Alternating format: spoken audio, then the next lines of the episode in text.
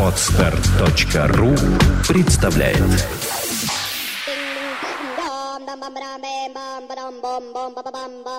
What's going on?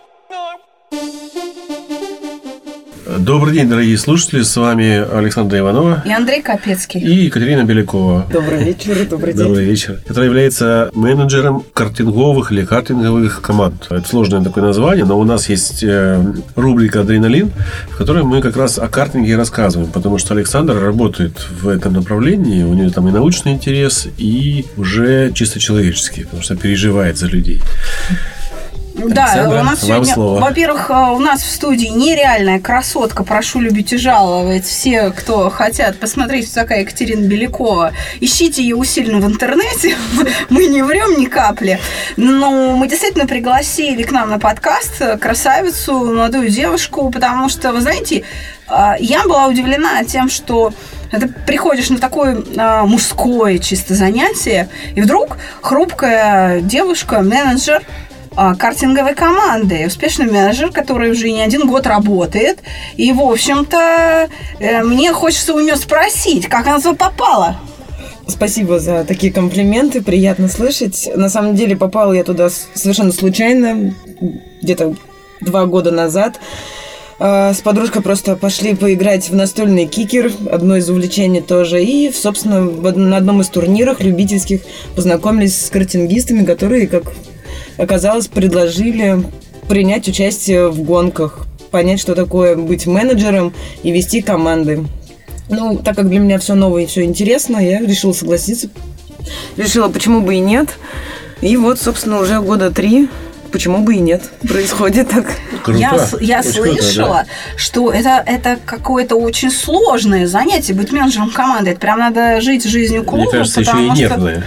Да, да, это не то, что нервно, это, можно сказать, изнуряюще, я бы Вот- так бы сказала. Вот я хотела бы узнать, а, а, эм, ну, как бы функции менеджера в картинге, да, раз мы говорим о картинге, я думаю, что Кате адреналина хватает, может быть, даже больше, чем тем, кто ездит в этот момент на трассе, они хоть могут сбросить свое напряжение. А она там в наушниках стоит, так сказать, дышит этой гарью, э, особенно когда э, идут индор, да, я правильно Да, говорю? indoor, да. И, то есть Катя стоит на трассе, дышит этой гадостью, угарным газом. И, в общем, э, и плюс еще переживает. Орешь, наверное. Нет, а Да, ору- орут да, это включительно, это обязательно, просто. Еще и, наверное, не, ну, Она не просто Таким- орет, Да, она выслушивает, потому что коллектив мужской. И то, что идет в эфир, так сказать, ей в уши с трассы, я думаю, что, в общем, не для женских ушей, наверное, зачастую. Катя, так в чем же обязанности менеджера и как вы справляетесь со своим адреналином? Да, адреналина хватает, это верно. Не только в самой гонке, но и за пределами, и во время тренировок. Справляемся, ну как, приходится договариваться, как говорится, на борту. Вот, терпеть отчасти, да, может быть, какую-то и ругань, и переделки различные. Но как-то все житейско, наверное, и все зависит от человека.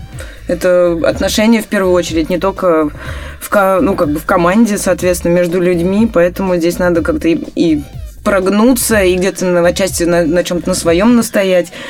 В общем, надо уметь как-то и выслушивать, согласовывать какие-то вещи, детали, вот, и находить общий язык. Крайне сложно бывает, потому что мужики, конечно, а слушаются? Ну, не могу сказать, что прям всегда, но, может быть, они, мне как кажется, они отчасти прислушиваются. Но когда приходится принимать какое-то волевое решение, тут уже как ни крути, если их нет рядом, то берешь на себя всю А у, ответственность. у меня вот А такой- Я, я так вот не услышала ответа. Катюш, зачем команде менеджер? Ну, э, как, как получается, ребята не могут и ехать, и считать машины, и понимать, э, следить за временем, сколько им надо проехать. В общем, им нужен человек, который будет так или иначе следить за всеми нюансами. То бишь, э, на как- они не видят, что стоит на трассе, на какую машину можно сесть, там, быстро она или медленно. Мы же ведем как бы учет и, и из-за этого, чтобы выиграть ту же самую гонку, нужно понимание того, какие машины стоят и что, что нужно сделать для того, чтобы сменить. Соответственно, нужно следить за временем.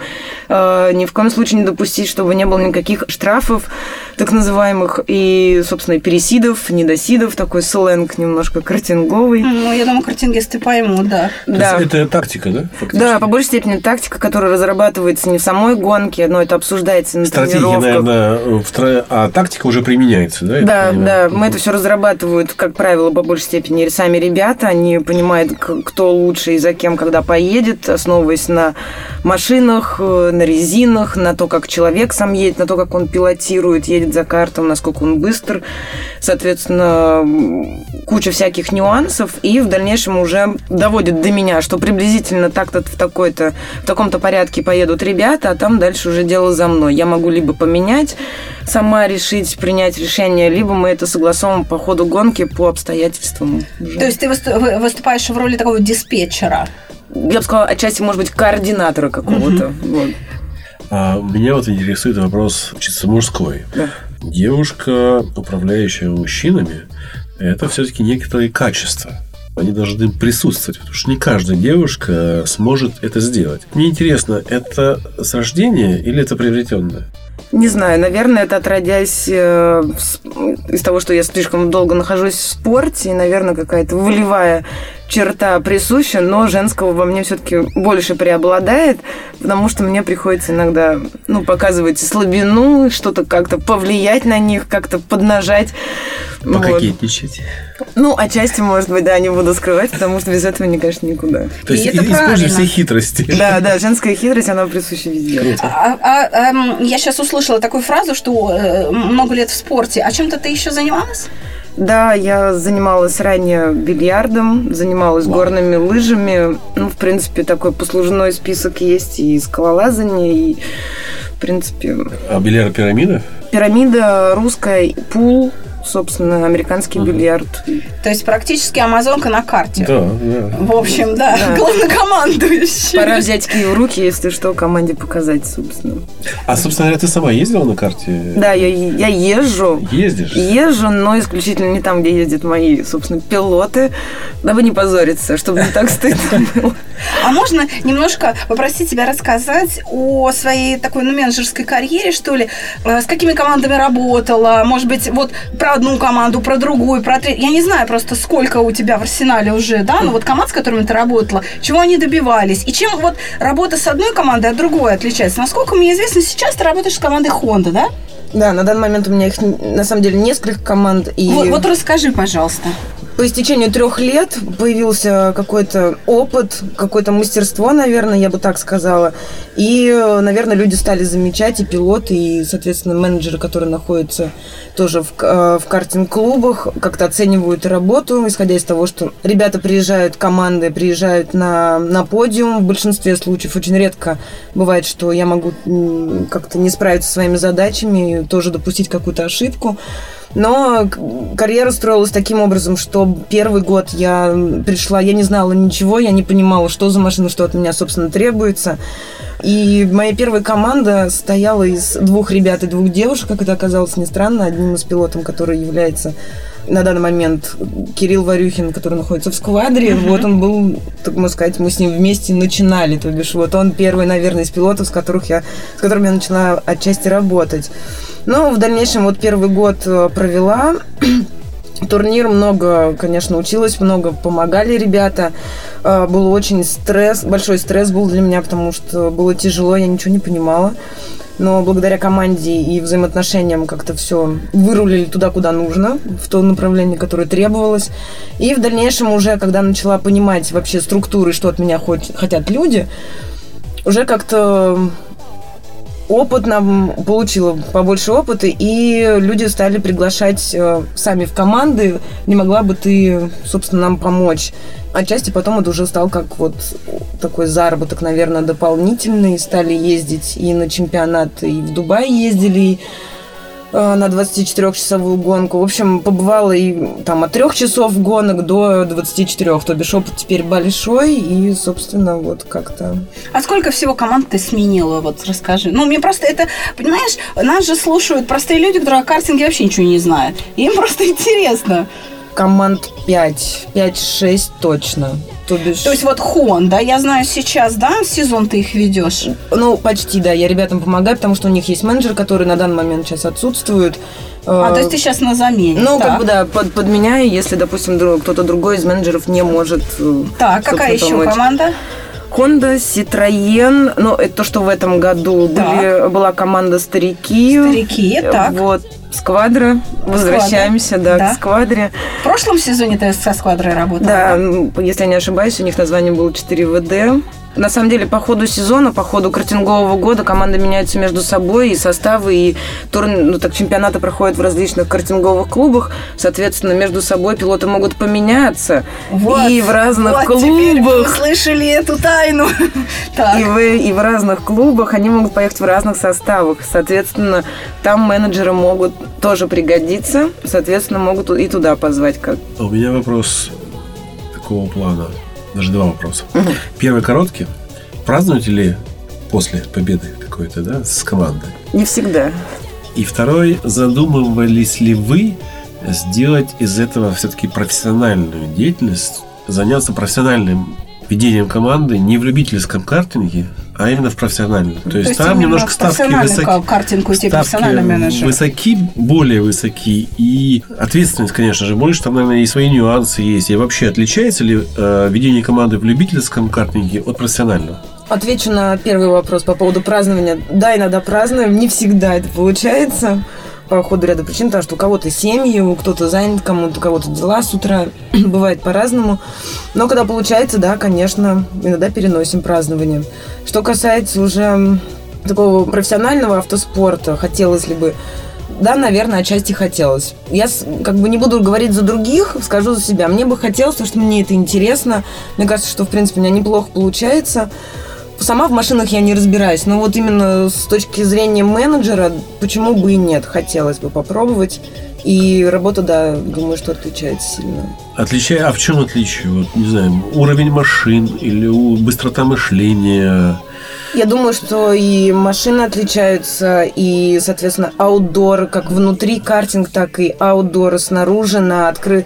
на открытой площадке, на трассах, соответственно, и другие машины, и э, другой подход к тренировкам. Мне кажется, много аспектов, А которые... готовы к более серьезным мужикам? Потому что профессиональный спорт это мужики такие уже там ух, Ну, я, в принципе, готова, но для меня очень важно, как для человека в общем, если говорить, да, отношение людей, вне зависимости, где ты находишься, в спорт, либо это обычная жизнь, потому что это, конечно, оставляет и накладывает некоторые нюансы, и были, бывали моменты, когда мне с этим тяжело бороться, и приходится иногда от команды даже отказываться. Это очень сильная позиция человека с точки зрения именно вот э, жизненной позиции.